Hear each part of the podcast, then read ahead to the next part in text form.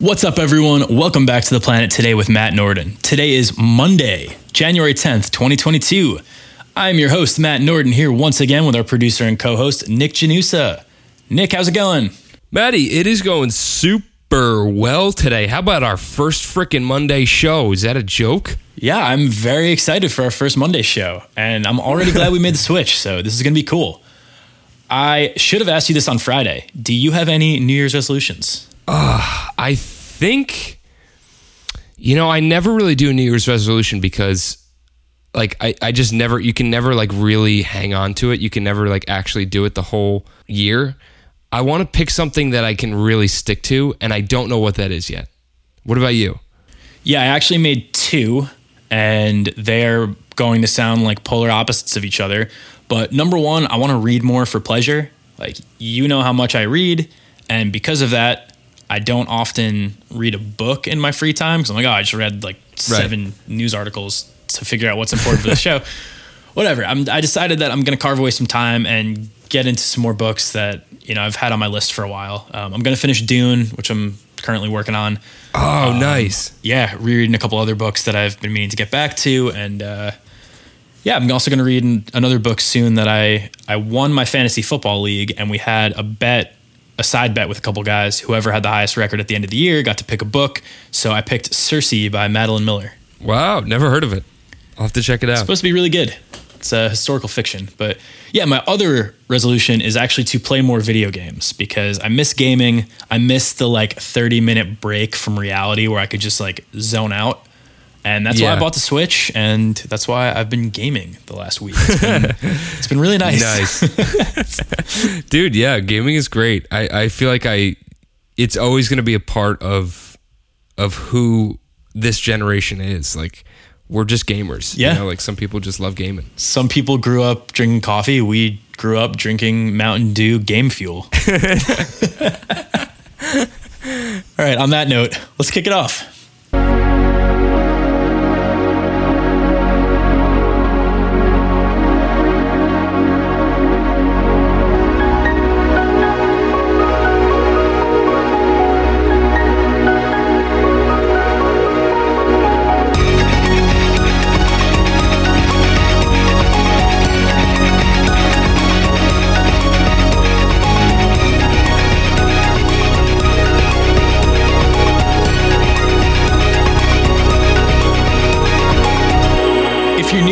Welcome to the planet today. Here on TPT, we cover the latest in climate change, wildlife conservation, renewable energy, and environmental policy, with two episodes every week coming your way on Monday and Friday.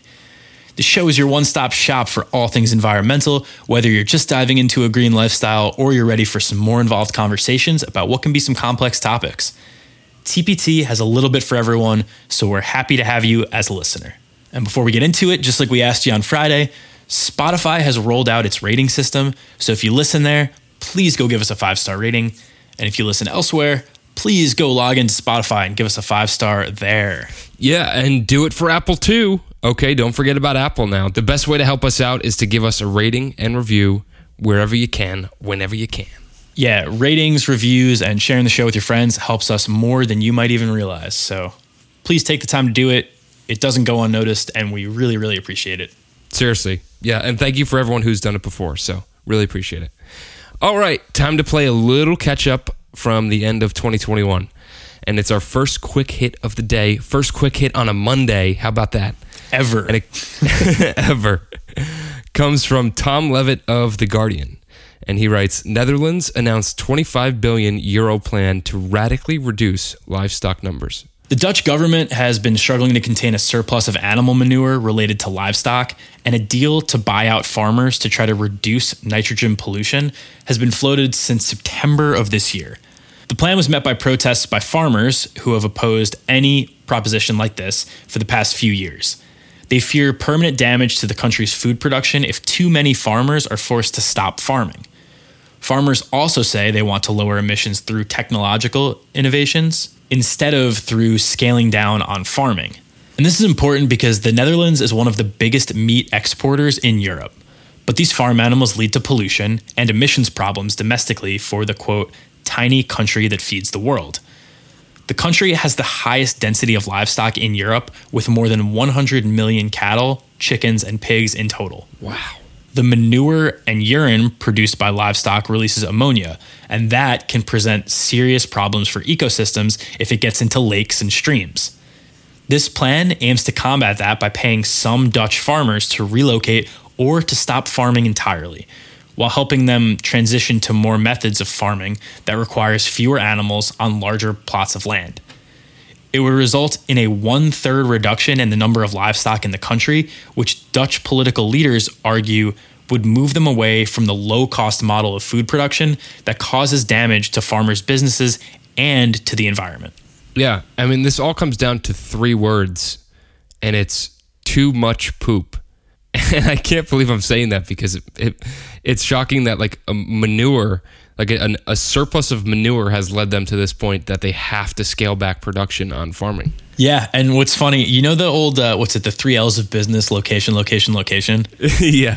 When you said this all comes down to three words, I was thinking methane, methane, methane, which comes off the manure. So you know, what? I like yours a little better. Too much poop, but yeah, same T- idea here. TMP. TMP. Too much poop. All right, let's move on to our next one. And it is from Jennifer Ludden, who writes Manchin says Build Back Better's climate measures are risky. That's not true. By NPR. Joe Manchin thought he could sneak one by me, coming out against the climate measures and Build Back Better after our last episode of 2021. Well, guess what, Joe? You cannot escape me. so, Manchin had basically been negotiating for lesser climate measures in Build Back Better for months before finally saying that the entire bill was a no for him. So, this article breaks down four statements that he often makes and more importantly, it fact checks them. So huge shouts to Jennifer Ludden for this one. And the first statement that we're going to get into, quote, the energy transition my colleagues seek is already well underway. To be fair, the US is transitioning to renewables, but not nearly fast enough based on the free market alone. And while it's true sometimes that the free market breeds innovation, I don't feel that an entire shift in our energy infrastructure is something that the free market can handle on its own. And I know I'm not alone in saying that. So, by saying the transition is underway as a means of voting against helping utilities speed up the transition to renewables is disingenuous at best. And hypocritical. yeah, that's kind of what I was thinking, but I figured I would. We're going to get into some more stuff that he's bothering me about, so I didn't want to come out too hot. Just tear him apart. It's okay. All right, number two. To shift to clean energy at a rate that is faster than technology or the markets allow will have catastrophic consequences for the American people, like we have seen in both Texas and California in the last two years. So, look, that's a common talking point for opponents of renewable energy, like blaming solar and blaming wind for energy blackouts. But the references that he makes to extreme heat in California and extreme cold in Texas are both examples where energy experts say lack of preparation caused the blackouts. To be frank, not renewables. Renewables did not cause the blackouts. In Texas, federal regulators stated that natural gas supplies failed most dramatically, which is a fossil fuel. Since 2000, there's been a 67% increase in major power outages from weather and climate related events. So, in other words, our existing energy system is failing, and accommodating more renewable energy is a way to fix this, not hurt it. Number three, Manchin said his fellow Democrats want to, quote, dramatically reshape our society in a way that leaves our country even more vulnerable to the threats that we face. Climate change is a threat our nation faces, so I'm really not sure what he's getting at here. In October, the Pentagon said climate change is an existential threat that's already challenging US security, and that increasing temperatures, precipitation patterns, more frequent, intense, and unpredictable weather conditions are making existing risks worse. So, if he wants to focus on something that's making us more vulnerable to the threats we face, climate change seems like a pretty good way to start that a lot of people in the country support. It, this is just like at every turn he's he's literally saying something that furthers the argument to like combat climate change as fast as possible. Every sentence he says, like, I, and I can't believe it. Yeah, I think the problem here is it's just like another case of we shouldn't let 70 plus year old people dictate our lives. Um, he doesn't have to care as much as the rest of us because, like, let's be real, he's not going to be here in 20 or 30 years. We will be. Yeah. Like, our kids will be. Like, like it matters more to us because we're already starting to feel the effects of it, but we're really, really going to feel the effects of it by 2030 and 2040 and 2050. So, anyway, last but not least, we need to talk about the fact that Joe Manchin is a coal baron. West Virginia has a long history of coal mining, and Manchin helped found his family's coal business that made him nearly half a million dollars last year as a sitting member of Congress. That business would be hurt by climate plans that aim to reduce coal fired electricity. But Joe Manchin would still be doing well because he received 17 different contributions from corporations in October and 19 different contributions in November, which both were more than the previous four months. Each time Manchin publicly opposed Build Back Better and specifically the climate measures in Build Back Better, he saw corporate donations increase from PACs that donate to politicians opposing climate measures. So, look, I mean, he really seems to be doing the whole I don't care if this hurts my constituents because I won't be here in 20 years thing. And we've spoken to this before, but West Virginia is one of the states with the highest flood risks associated to climate change. So, if you're a West Virginia senator and you know that's one of the imminent threats that your state faces, probably in your best interest to I don't know, do something about it. And if the free market truly is transitioning to renewables without federal assistance, wouldn't he want to incentivize the utilities in his state to help with that transition? That way, the people who live there could benefit quicker. I don't know. I'm, I'm not the senator there, so it's not my decision, but like this seems like a no brainer. It, it really is, and he's making it. it it's the classic like fear mongering. That there was one line you said that was just like the most fear mongering statement. Okay, he said. Uh, his fellow Democrats want to dramatically reshape our society in a way that leaves our country even more vulnerable to the threats that we face. Dude, are you joking me? Like, literally, climate change is the threat that we face. Yeah. It's Like, that's the one that we need to address the most. yeah, and, and it's the oldest trick in the book, right? Like you can't legislate, so you start a culture war. Exactly. Exactly right. And it's it's frustrating to see and it's like it's overdone at this point. It's like, come on, dude. Yeah, find a new slant. But yeah, it's just very frustrating that we have to keep talking about Joe Manchin. So let's hope that the climate measures pass soon and we don't have to worry about his vote anymore. But for now, let's take a quick break and then we'll come back with some more quick hits.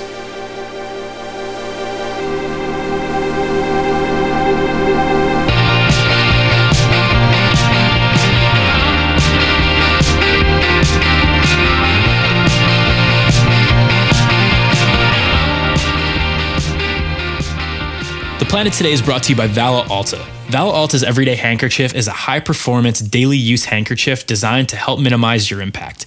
Made in the United States from sustainably sourced Irish linen, capturing the material's historic craftsmanship and natural antimicrobial properties, handkerchiefs perfectly balance softness with durability and absorbency with rapid drying. Ideal for functional use in all settings, from the outdoors to routine encounters, their small and lightweight design makes one a must carry for wherever life takes you. Build your own bundles from limited edition colors at valaalta.co and save 15% with code TPT at checkout. That's V A L A A L T A dot co and code TPT. Go check them out, guys. Valaalta.co. All right, the next one up here comes from Gizmodo, where Molly Taft writes The bizarre alliance between Texas climate deniers and New England fishermen. Yeah, this is a very interesting case of the enemy of my enemy is my friend, where a conservative think tank slash climate misinformation group from Texas is teaming up with fishermen in the North Atlantic to fight the Vineyard Wind wind farm. The 84 turbine, spanning across two locations, wind farm was approved in May and is set to power 400,000 homes once it's operational. Despite the government and wind companies saying they've conceded parts of the initial layout to make the wind farm more fishing friendly, the fishing industry maintains its concerns over the location. So, six plaintiffs have sent this case to the first U.S. Circuit Court of Appeals to review the federal government's decision to approve the wind farm. And now they've teamed up with the Texas Public Policy Foundation, or TPPF. Molly Taft puts it very eloquently. This group is notorious for perpetuating some of the most batshit climate denial out there, including that frozen wind turbines caused the Texas energy blackout and that increasing carbon dioxide is actually good because it's plant food.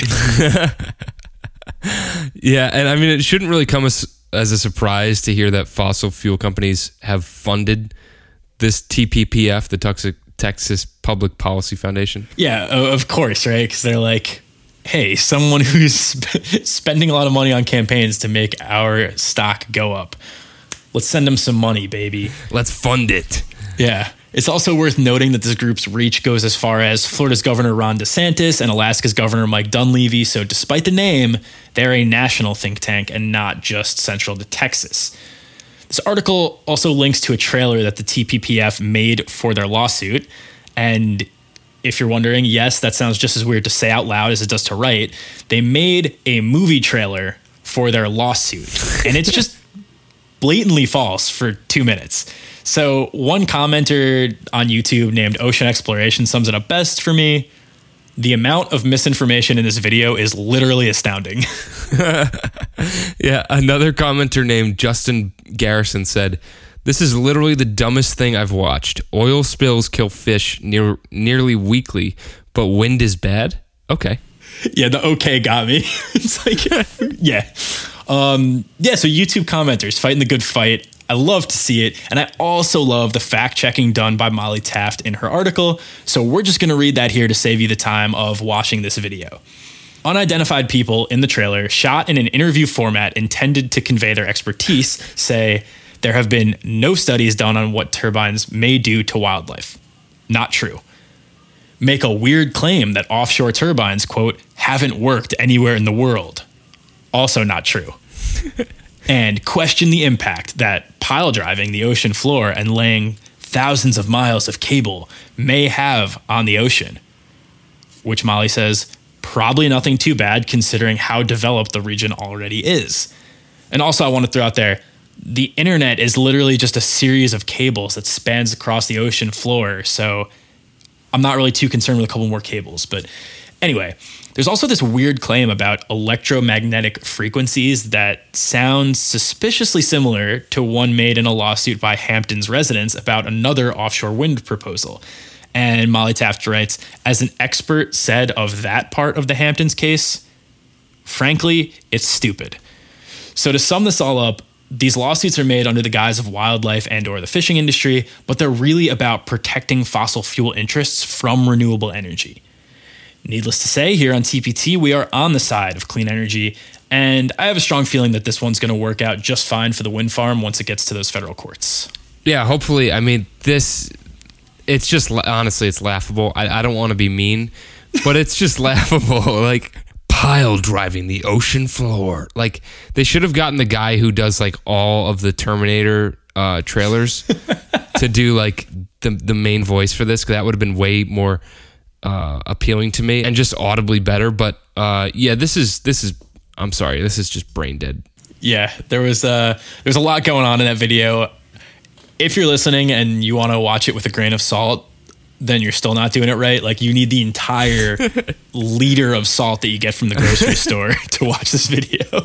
you need a whole can of Morton's iodized sea salt in order to to watch this. No free ads, but yeah, Morton's, uh, you are officially the sponsor of this quick hit. Kosher. All right, so let's get on to our last one of the day, and it is from the city where Samantha Maldonado writes New York City banned gas in new buildings. Here's what you need to know. Yeah, so very quick story that I'm especially excited about. So if this is your first or second episode of TPT, Nick and I are both from New York, and I currently live in New York City. So this story definitely made me proud as a resident. On December 15th, New York City's City Council passed a bill making it the largest city in the US to ban the use of gas in new buildings and to turn to electricity for power. The bill set up a threshold for how much carbon can be emitted by a building, which limits the use of gas and will hopefully show other large cities that they can do this too. Some important stats 70% of the city's greenhouse gas emissions come from buildings. In case you haven't noticed, there's a lot of buildings in New York City, so that stat checks out. John Mandyck, who's the CEO of the Urban Green Council, says that furnaces, boilers, and hot water heaters emit more carbon in New York City than all uses of electricity combined today.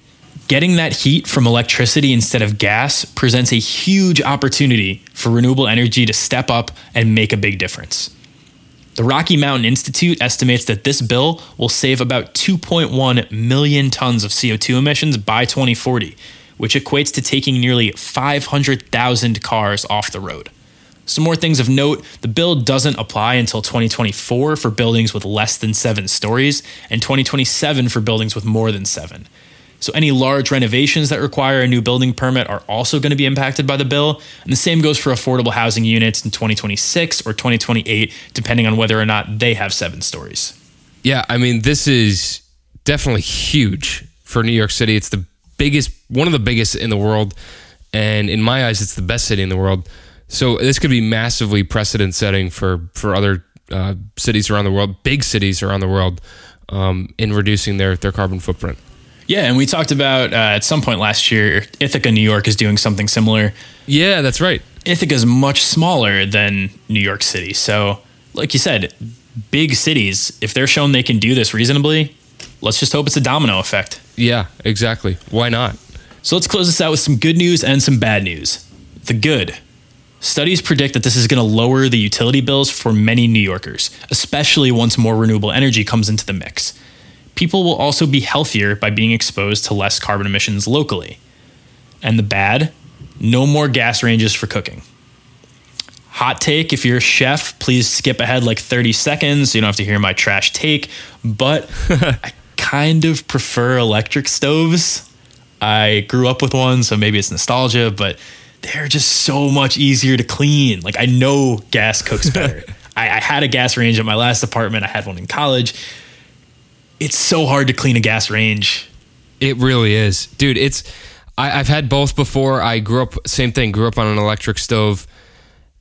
It's you're right. Electric stoves really easy to clean, but gas stoves they are. When you cook on a gas stove, you never want to cook on an electric stove again. To be honest with you, that's that's honestly how I feel. Yeah, and then then you go to clean the kitchen though, right? True, true. then you need like you need the th- you need the um the special cleaner for it. You go in there with your hands and it's just you you almost need to wear gloves because you're going to come out with like the most disgusting greasy hands if you don't. It's never as and clean as you want it to be after.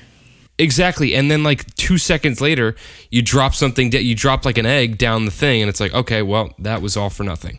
Nick, you ever cook a little marinara sauce on there and it gets a splatter and it just like you're not paying attention for a second and the sauce bubbles over a little bit Yep. Your gas range is never the same. Yeah, and even if you cook your tomato sauce with the top on like you're supposed to, it's still when you take it off and it bubbles over, boom, you're done. I don't know. Maybe it's just my my lower middle class upbringing speaking, but I like a good electric. Gas is definitely better for cooking on, but weighing the pros and cons, I, I'm an electric guy. The only thing I really okay, I know we're we're talking overtime on this, but on an electric stove, the only thing I really don't like about is don't like about it is it's not a consistent temperature. Like when I want something to simmer, I'm gonna lower the temperature to a point where I know it's gonna simmer on a gas stove. When I'm going, when I'm trying to find that location on a electric stove, it's harder because it's it's giving heat and then it's shutting off, and it's giving heat and it's shutting off. So maybe burners where they're like consistent flow of heat, that I think could be revolutionary. As always, we will defer to people smarter than us and say, someone out there, make us an electric range with hey, the power Kenmore, of a gas. Get on it. Kenmore, get on. I think that's a brand, right? Kenmore. Sounds sounds right. Free shout out for Kenmore if you're a, an actual brand that makes stoves. If not, uh, that one's on you. You should have been a brand. All right, that'll do it for today's episode of TPT. We will be back on Friday for our weekly quick hits episode. Yeah, our Friday shows are going to be our quick hits, and Monday can be more quick hits, an interview, a documentary review, or a feature story. Yes, the way you can think about it as a listener, basically our old show, if you break that into two halves, Friday is going to be the first half, Monday is going to be that variety show with whatever we were going to be doing later on. If you like the show, please give us a five star rating on Apple Podcasts and Spotify. We'd also love it if you could leave us a review on Apple Podcasts. The Planet Today is written and hosted by me, Matt Norden. You can follow me on Twitter at Matt Norden. We are co hosted and produced by the incredibly talented Nick Janusa, who also does the music for every show. Nick, where can our listeners hear more from you? You can hear more from me at soundcloud.com slash Budlyn Cape, and that is B U D L Y N C A P E. Go check me out. You can keep up with the entire TPT team on Twitter, Instagram, and TikTok at Planet Today Pod or email us at planettodaypod at gmail.com. Make sure to follow our socials for an exclusive quick hit every week that we won't be talking about on the podcast. Our logo was made by Kaylee Viets. Thanks for tuning in, and we'll see you right here on Friday. Peace.